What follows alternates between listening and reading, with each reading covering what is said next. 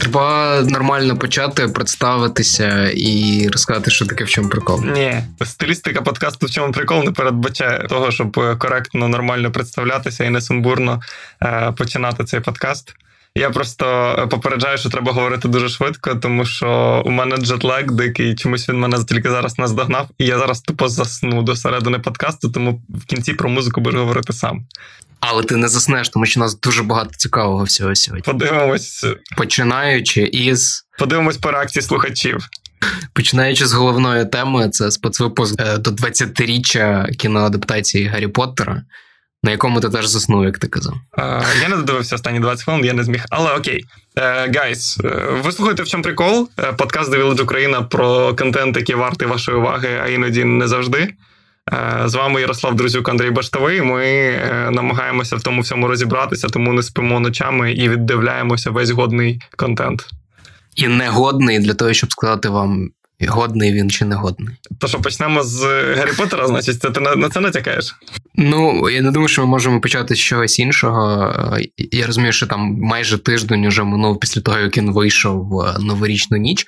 Мені здається, все одно важливо проговорити, бо це, ну, типу, цей спецвипуск – це не епоха, але Гаррі Поттер – це все одно, типу, епоха, яку там для поп-культури зафіксувалася там для цілого покоління.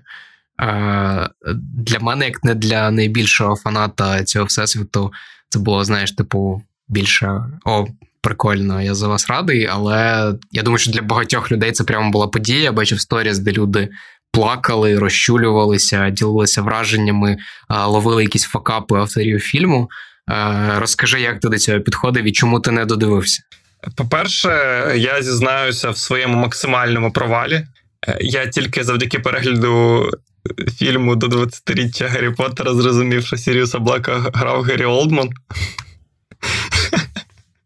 Це тому, що я люблю Гері Олдмана. Я чомусь ніколи в житті не фіксував свої свідомості, що він знімається в Гаррі Поттері. Знаєш, про що це говорить? Про те, що Гаррі Олдман реально дуже хороший актор, і він був прихований за маскою цього персонажа. Ні, це говорить про те, що я Джорджа Клуні і Річарда Гіра плутаю. Так от, про Джорджа Клуні ще поговоримо. Я фанат книжок Гаррі Поттера. Кіно всесвіт Гаррі Поттера для мене значно менш важливий, і він другорядний в будь-якому випадку, але при тому, що я все одно пишу від появи Деніела Реткліфа чи Емми Уотсон буде в стрічках, абсолютно не можу тримати себе в руках, коли бачу цих акторів. Саме тому, що вони знімали з Гаррі Поттері, при тому, що вони знімали ще в купі класних фільмів, крім того всього. Але ну, в цьому випадку це просто якийсь типу кльовий внутряк, який акуратно систематизує, нагадує тобі всі приємні моменти, які ти в кіно переживав. Вони просто постійно апелюють до всього прекрасного, що у нас за ці 20 років в житті було. Фільм прекрасний, дуже вчасний, в новорічну ніч ти собі гладиш себе по голівці, нагадуючи про те, яким хорошим було твоє дитинство чи юність, чи в кого там як склалося. Все. Мені не подобається, що про музику фактично вони не поговорили. Тобто для мене, наприклад, Гаррі Поттер – це музика, це супер така, типа, атмосфера, піднесеність. Кожного разу вони ж не тільки режисерів міняли, вони композиторів кожного разу міняли і міняли ці підходи. Це кльово. А режисери в цьому випадку... Я з тобою згоден, багато критики було якраз з точки зору того, що так, приділили час різним режисерам, які фіксували якраз різні ці етапи кіно Гаррі Поттера. Дуже мало сказали, взагалі нічого не сказали про сценаристів. Тому що люди, яким реально доводилося по 1000 сторінок кожного разу адаптувати в фільми, мені здається, це типу не менш складне завдання, можливо, більш складне, ніж там робота режисера. Ну, але давай так, в цьому випадку ми знову ж таки апелюємо до терміну фан-сервіс. Це зробили для того, щоб фанатам Гаррі Поттера було добре. Від згадок про сценаристів чи композиторів фанатам Гаррі Поттера добре не стає. Режисерів всі знають, акторів всі знають. Дуже приємно було побачити, як Драко Малфой по-братськи любив Герміону Грейнджер і вся ця, типу, двіжуха. Ну і все. Окей, ну, типу, можемо це скільки завгодно обсмоктувати, але, ну, окей, вони зробили прекрасний сервіс для фанатів Гаррі Поттера. Фанатів Гаррі Поттера багато, людей, які просто люблять Гаррі Поттер, багато. Я абсолютно не жалкую, що я це подивився, але це не головний реліз тижня і не головний реліз місяця. І, ну, це просто одноразовий продукт. Я би сказав, що це прям не фільм, це прям контент. Це навіть на документальний фільм не тягне, бо в нього сюжетності немає. Це просто кінохроніка, телепрограм. От це б прикольно зайшло б, знаєш, як програма, яку якийсь американський канал зняв про Гаррі Поттера, чи BBC зняв про Гаррі Поттера. Ні, BBC було б нудніше набагато. Воно, в принципі, так і є, і це ж насправді продовження, не знаю, чи можна це назвати вже трендом, але такого нового формату, який випробовує якраз HBO Max і Warner Brothers, так, вони робили щось схоже з епізодом «Друзів», і мені здається, тут якраз було більш правильно подано, тому що тут було чітке розуміння, що, ну, якби, це реюніон до 20-річчя, давайте поговоримо про те, чим був Гаррі Поттер, не знаю, підведемо якусь риску. Тому що в випадку з тим же спецепізодом «Друзів», ну, не знаю, в мене не було такого уявлення, але я зустрічав дуже багато людей, які залишились розчарованими, тому що їм або неправильно пояснили, або вони не так зрозуміли. Люди очікували нового епізоду «Друзів», можливо, якогось там, типу, вони зустрічаються за 20 років. А отримали суто документальний фільм із діалогом між головними акторами. І мені здається, що тут якраз люди починають звикати вже до цього формату, скоріш за все, ми будемо бачити більше таких штук. Не знаю, там недавно було 20-річчя «Володаря перснів», я впевнений, що Warner Brothers має ще багато крутих релізів, ностальгію, навколо яких вони можуть використати через такі формати, але, якби, окей, для фанатів це добре, будь ласка, використовуйте. Ну, на фоні постійних зараз перенесень прем'єр, зараз, наскільки розумію, все посипалося, все почало переноситися чомусь на весну, і будь-який контент, який виходить вчасно, ми йому радіємо. Хлопчик, що вижив. Я хлопчик, що вижив. Я реально зараз тупо вирублюсь. Я засну. 9-й день самоізоляції, бро. Завтра зранку я зможу звалити з цього клятого готелю і поїхати вже далі на сонечко. Давай далі поговоримо про те, що справді важливо, про те, що справді гріє наше серденько так, ніби ми були б, не знаю, якимось умовними фанатами Гаррі Поттера, і тут вийшов новий фільм про Гаррі Поттера. Так само в Всесвіті Зоряних війн у нас щастя, у нас день народження, нам принесли подаруночок. Ми говоримо про стрічку «Книга Боба Фетта», яка вже має 2 серії, 2 епізоди вийшло, ми їх встигли подивитися. 2 епізоди. І вже можемо і ділитися враженнями, і відповідати на ті питання, які у мене особисто накопичилися, і я з нетерпінням хочу їх на тебе виконати. Окей, big deal. Люди, які дивляться «Зоряні війни», для них, це дуже важливо. Боба Фетт з'явився, про нього серіал. Не знаю, можливо, навіть важливіше, ніж вихід «Мандалорця» для них. Поява цього героя знову на екранах. Поясни, будь ласка, за що? Я хочу почати з вибачення, тому що я впевнений, що наші слухачі це помітили. В минулому епізоді я сказав, що Боба Фетт помер в 5-му епізоді. Звичайно, ні, він помер в 6-му епізоді повернення джедая.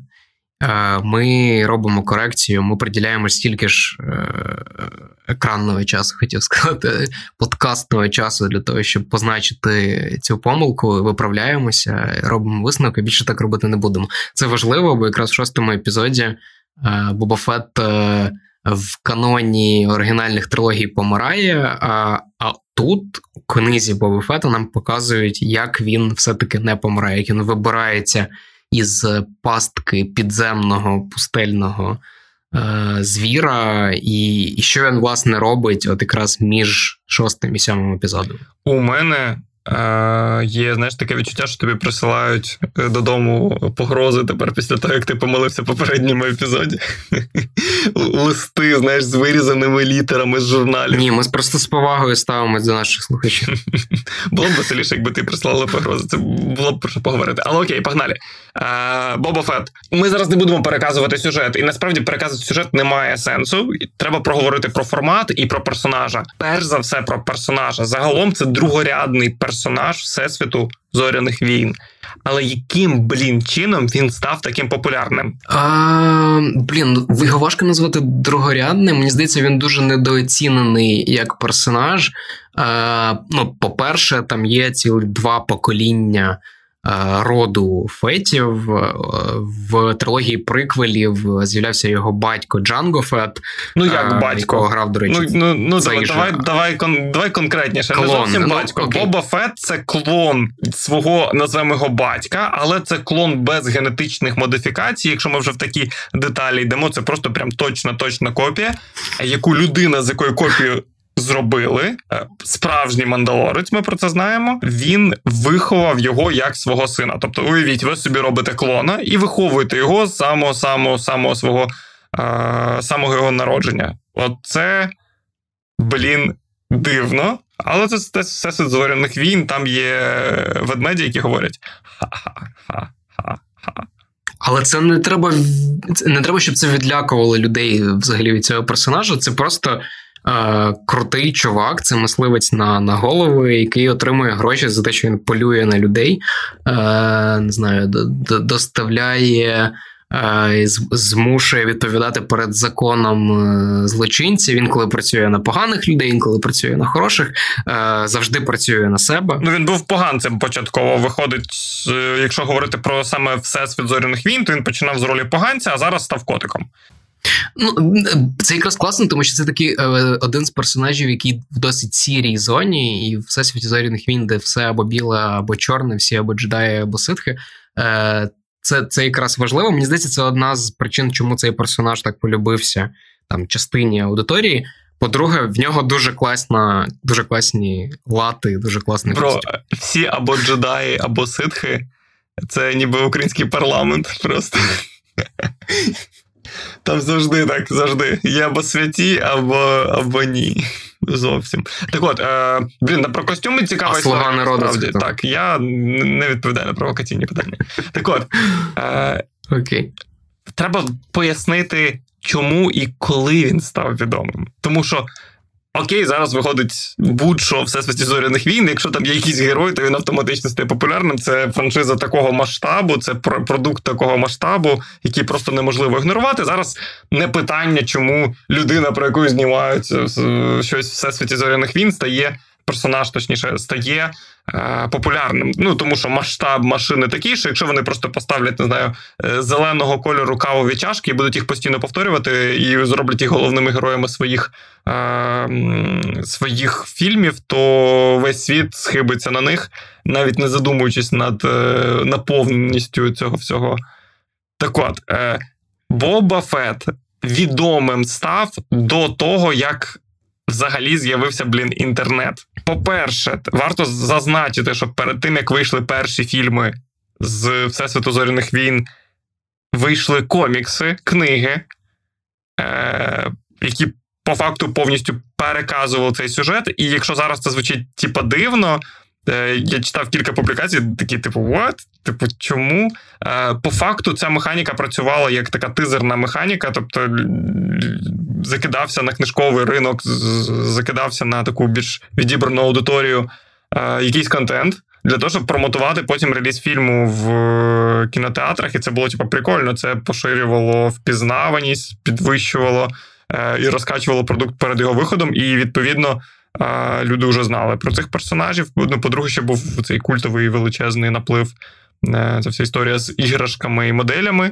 В якийсь момент моделька Боба Фетта була популярніша, ніж дорожча, ніж моделька Дарта Вейдера. Це взагалі для мене така дуже дивна історія, тому що найкультовіший персонаж, крім Чубаки і Сітрі Піо, це Дарт Вейдер в моєму світі.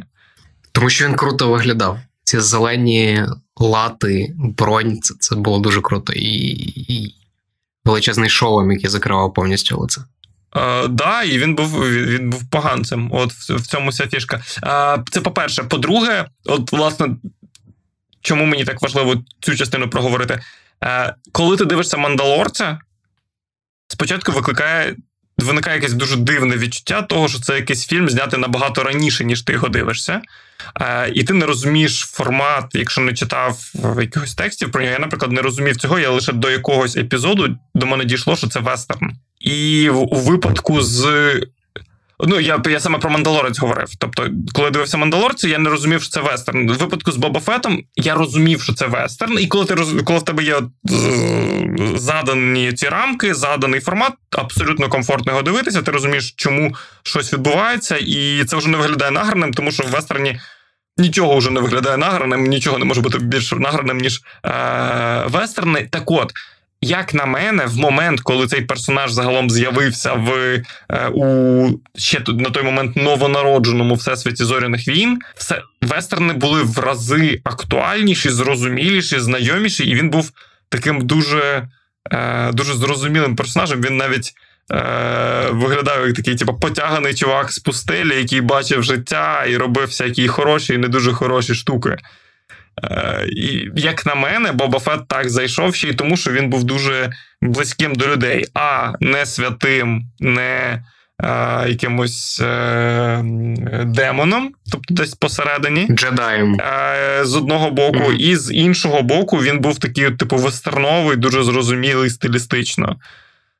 Можливо, тому зайшло. Ну, і якраз вестерну суто професія якраз Боба Фетта – це мисливець на голову. Це фактично людина, яка приходить в місто, дивиться на дошку оголошень, бачить там оголошення за голову такого-то поганця, не знаю, $1000, і йде його шукати і приводити до шерифа. Я думаю, зараз він би дуже облажався в сучасному світі, він би таки заходив в місто, дивився на дошку оголошень, там потрібен junior front-end developer, потрібен арт-директор в рекламну агенцію.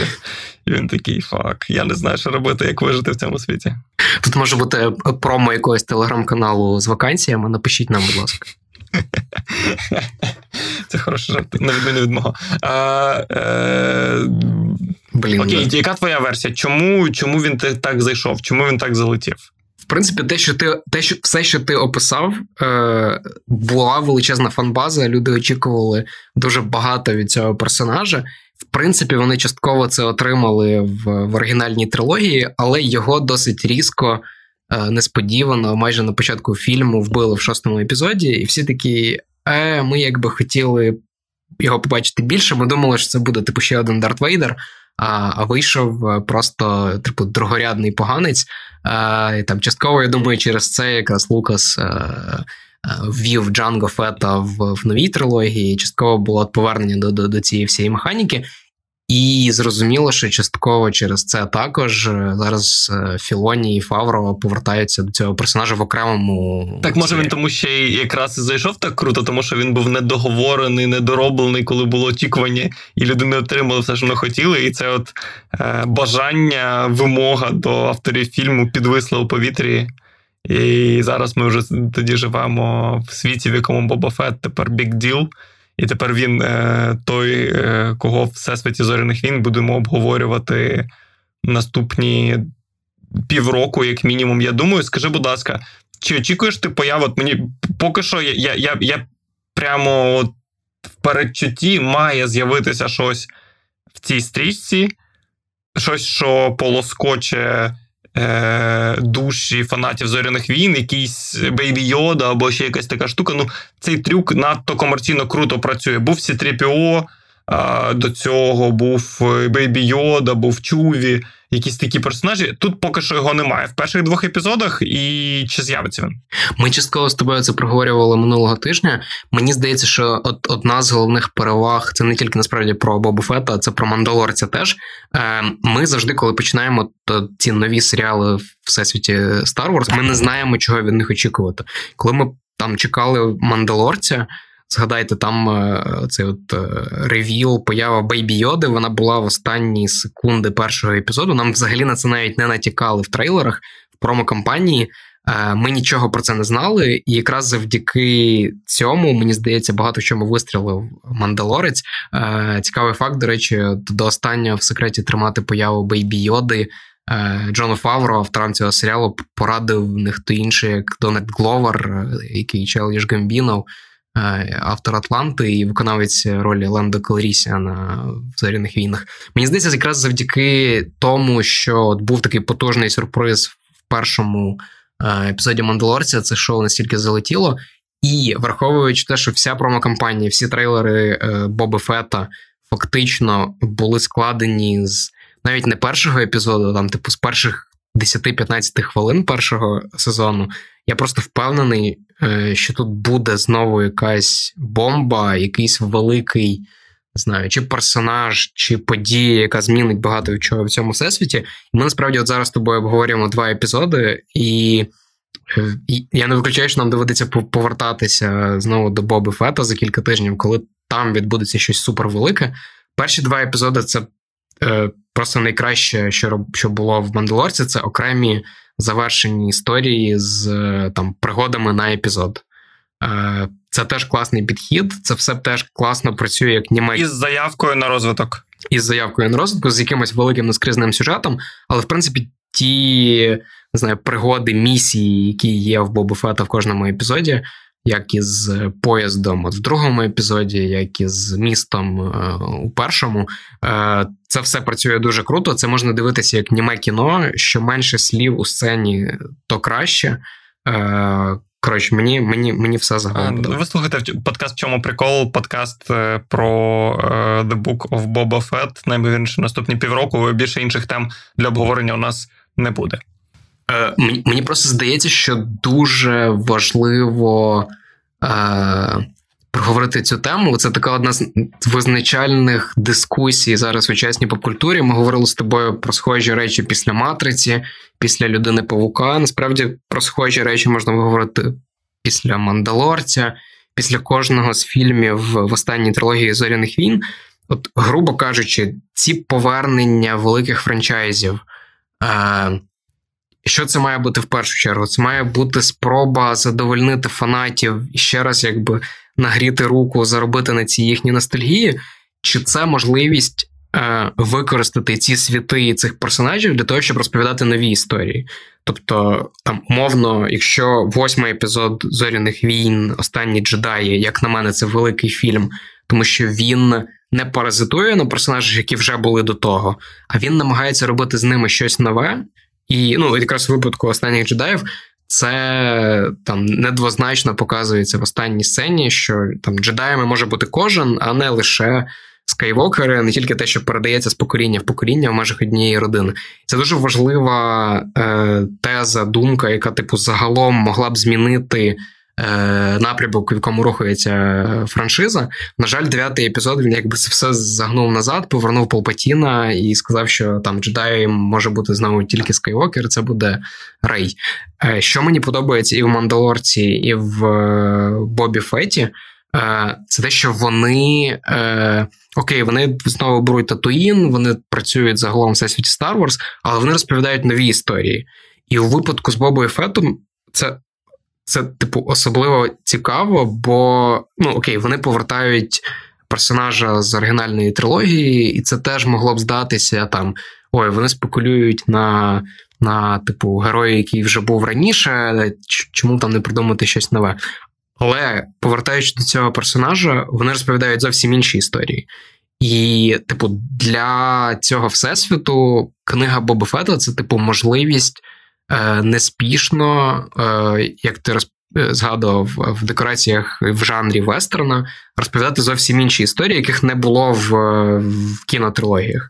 І тому, мені здається, це одна з головних переваг цього серіалу. Якщо ви, не знаю, вас відлякує від серіалів про «Зоряні війни», те, що це буде схоже на фільми, повірте, це, ну, окей, це той самий світ, але це не схоже взагалі. Це більш повільні, більш, не знаю, впевнені в собі, більш винахідливі історії, які можна просто відкрити кожен окремий епізод і, типу, простежити окрему історію в межах цієї серії. Так, звичайно, там буде загальний сюжет, але кожен епізод можна дивитися окремо, отримувати від нього задоволення. І зважаючи на те, що ти так заявив історію про очікування від наступних продуктів з цього всесвіту, називаємо це так, мені здається, що це постійний пошук балансу між, з одного боку, відіграванням повістки, і я не люблю, коли на цьому зловживають. Там, типу, зараз права жінок, давайте зробимо про права жінок дуже багато, половину фільму. Це окей, коли це є, але коли всі починають це масово робити, це дивно. Зараз там, типу, в повістці, там, ну, умовно, мігрантська криза в Штатах, окей, буде дуже багато про інакших людей, про іншопланетян, яких приймають, не приймають, які з одного боку інші, з іншого боку різні. Ну, типу, реально по ринку це видно, це абсолютно логічний процес. Так от, мені здається, що в величезному всесвіті «Зоряних війн» це постійна історія в балансі між треба робити повістку і мас-продукт для того, щоб розширювати фанбазу, але треба постійно триматися за канон для того, щоб не втратити олдфагів і оцих таких найбільш матьорих фанатів, які вже є, які є основою фанбази.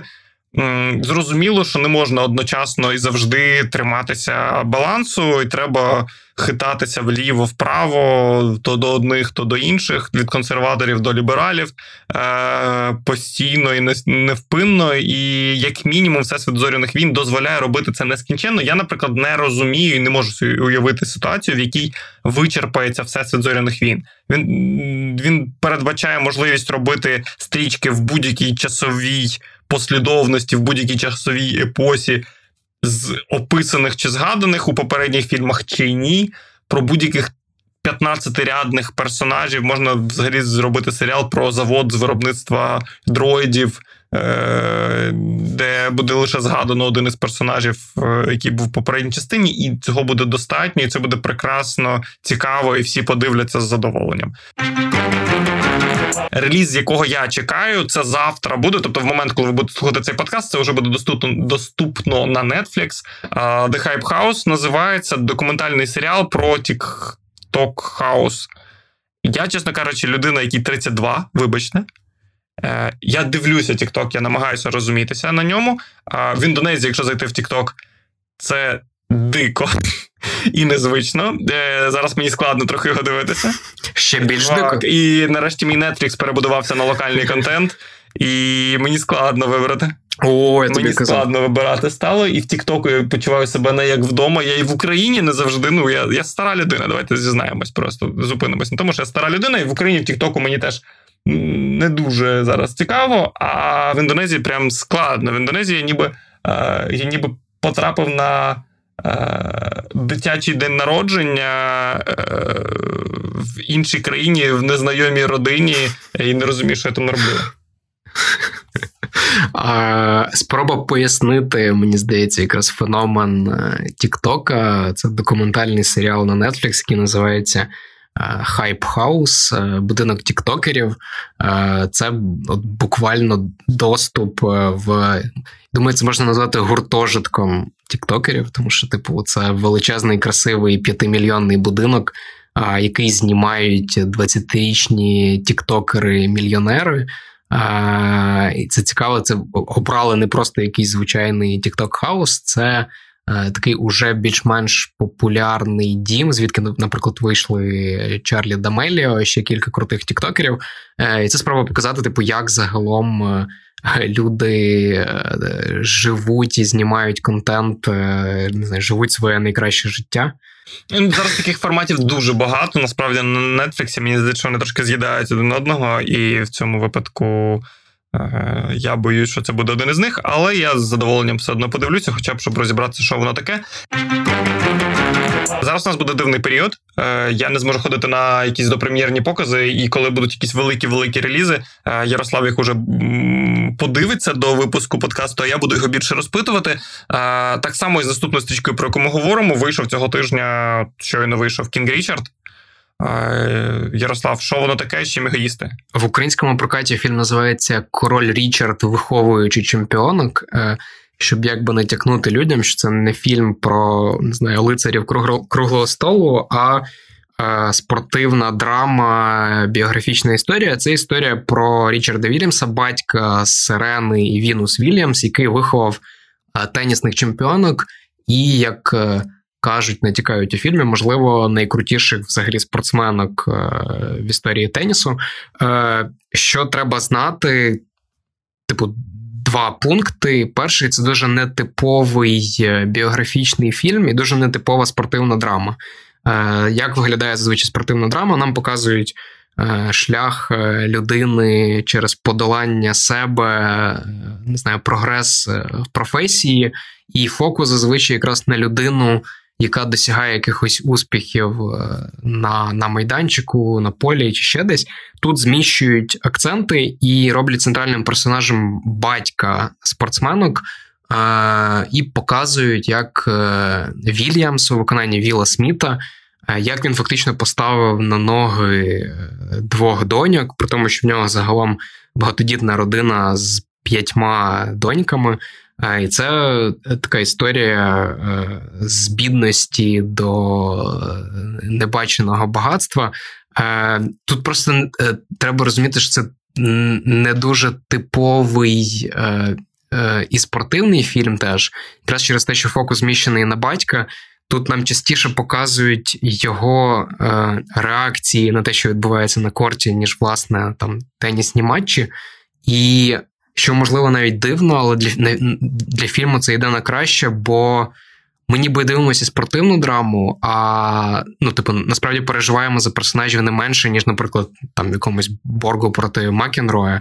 Це, мабуть, останній такий великий фільм про теніс.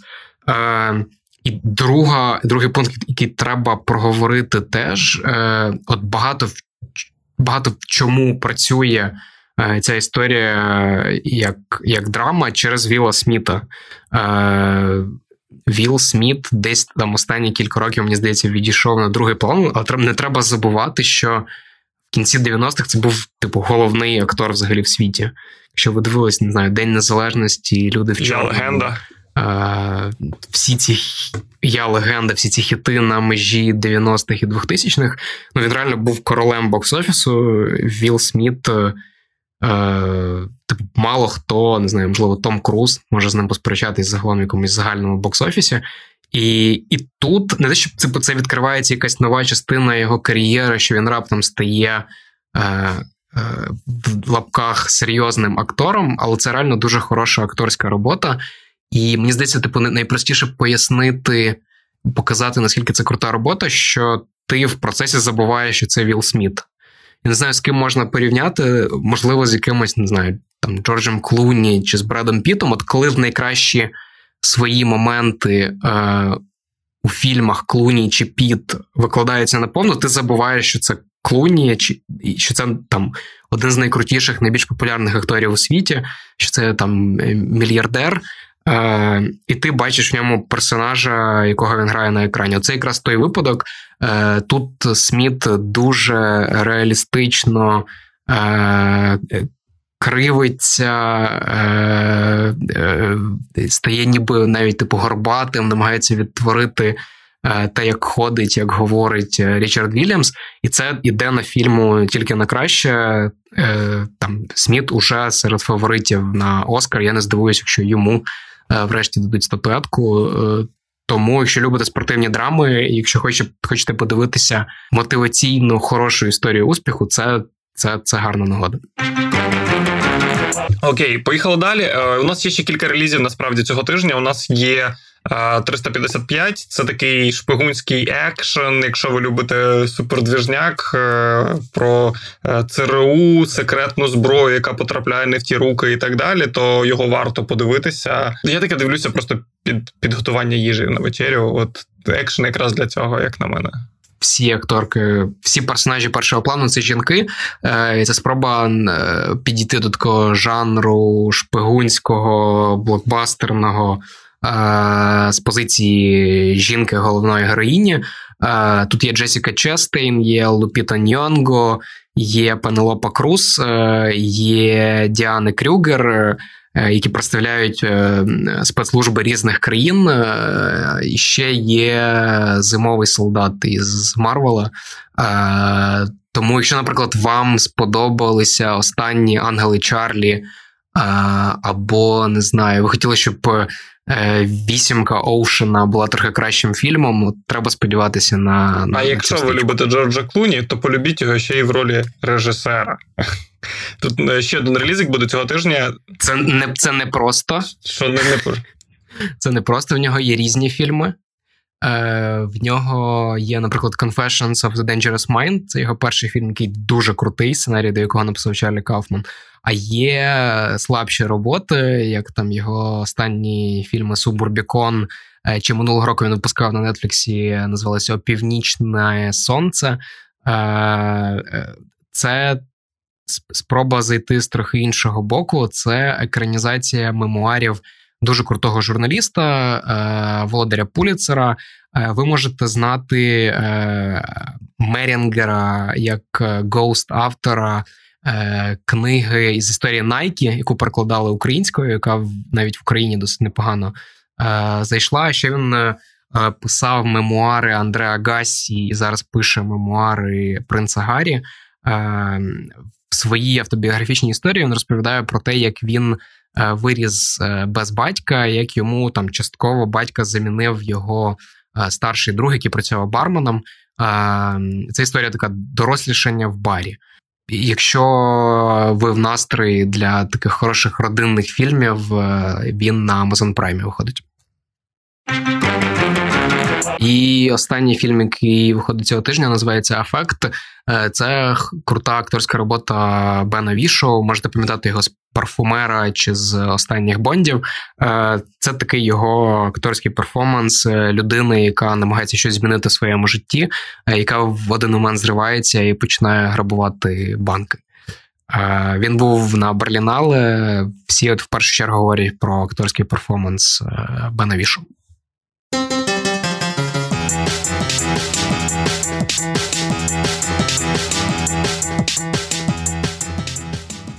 А тепер музичний блок. Два великих релізи цього тижня. Нарешті музичні релізи просто посипалися, і про них хочеться говорити багато. Чесно кажучи, я навіть не впевнений, що ми правильно зробили цього разу, що почали з кіно. А є один реліз, який, мабуть, для Ярослава більш важливий, ніж для мене, а інший абсолютно в моєму світі буде домінувати.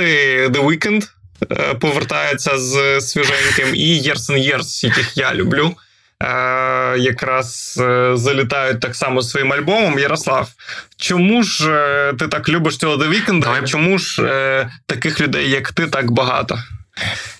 Я просто кілька різних етапів стосунків вже пройшов із Абелем Тесфає. Я просто чомусь перше враження моє про Вікенда, яке от реально довгий час для мене закріпило там ставлення до нього, це було інтерв'ю, профайл, десь, здається, 15-го року на Pitchfork, де Вікенд там тільки випустив Can't Feel My Face, якраз переходив з такого статусу не те, щоб інді, але не типового, некомерційного канадського артиста до статусу там глобальної суперзірки, який випускає саундтреки до 50 відтінків сірого. І це інтерв'ю, воно якраз фіксувало момент переходу, коли Вікенд, мені здається, ще сам не розумів, як він від, не знаю, крутих семплів, там, своїй першій трилогії EP, з використання там крутої роботи з етнічною музикою з Ефіопії, з крутим міксуванням різних R&B історій, перейшов до такого поп-мейнстріму.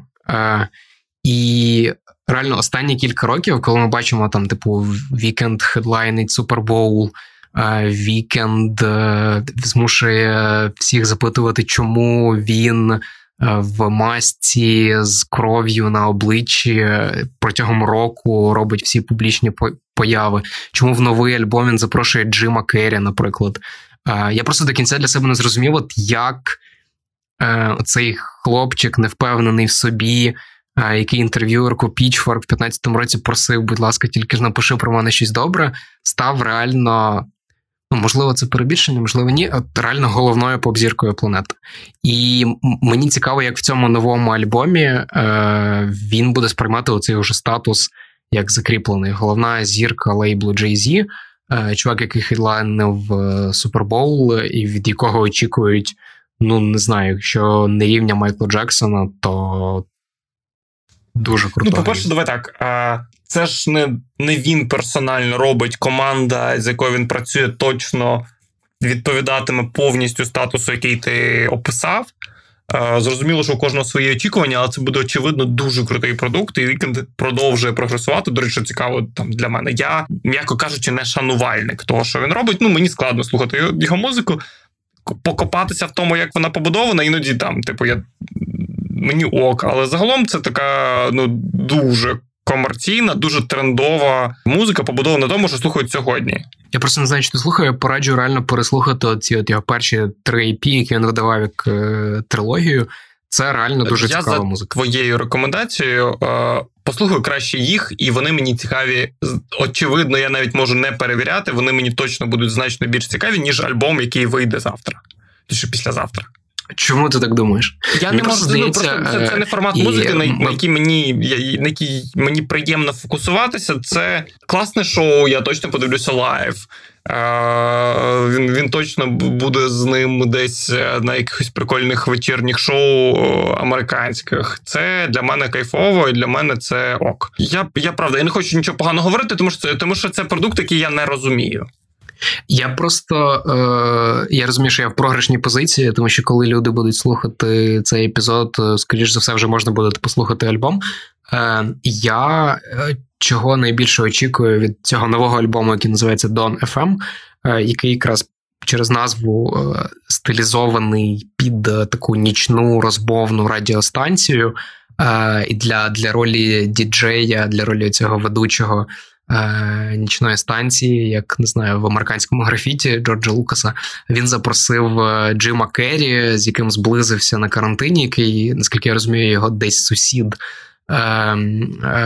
І мені просто цікаво з наративної точки зору, з точки зору повествування, як він буде працювати з цим альбомом, бо там більш-менш зрозуміло, що він буде робити музично, да? Він там в останніх альбомах використовує там і диско-мотиви, не знаю, такі круті історії з 80-х, з 90-х, з цією ретроманією.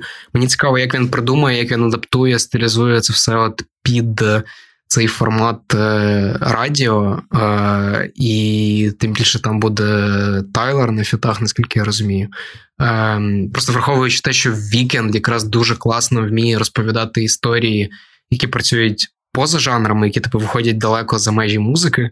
Ну, реально, те, як він там протягом року з'являвся на різних лейтнайт-шоу цим обличчям в крові, замазаним, з тим, що він робив, наприклад, з лайвом. Здається, це був Billboard Music Awards, коли він типу використав зйомку з дронів і величезну кількість автомобілів і вантажівок, які в такт його пісні танцювали в лайві. Це було реально дуже круто.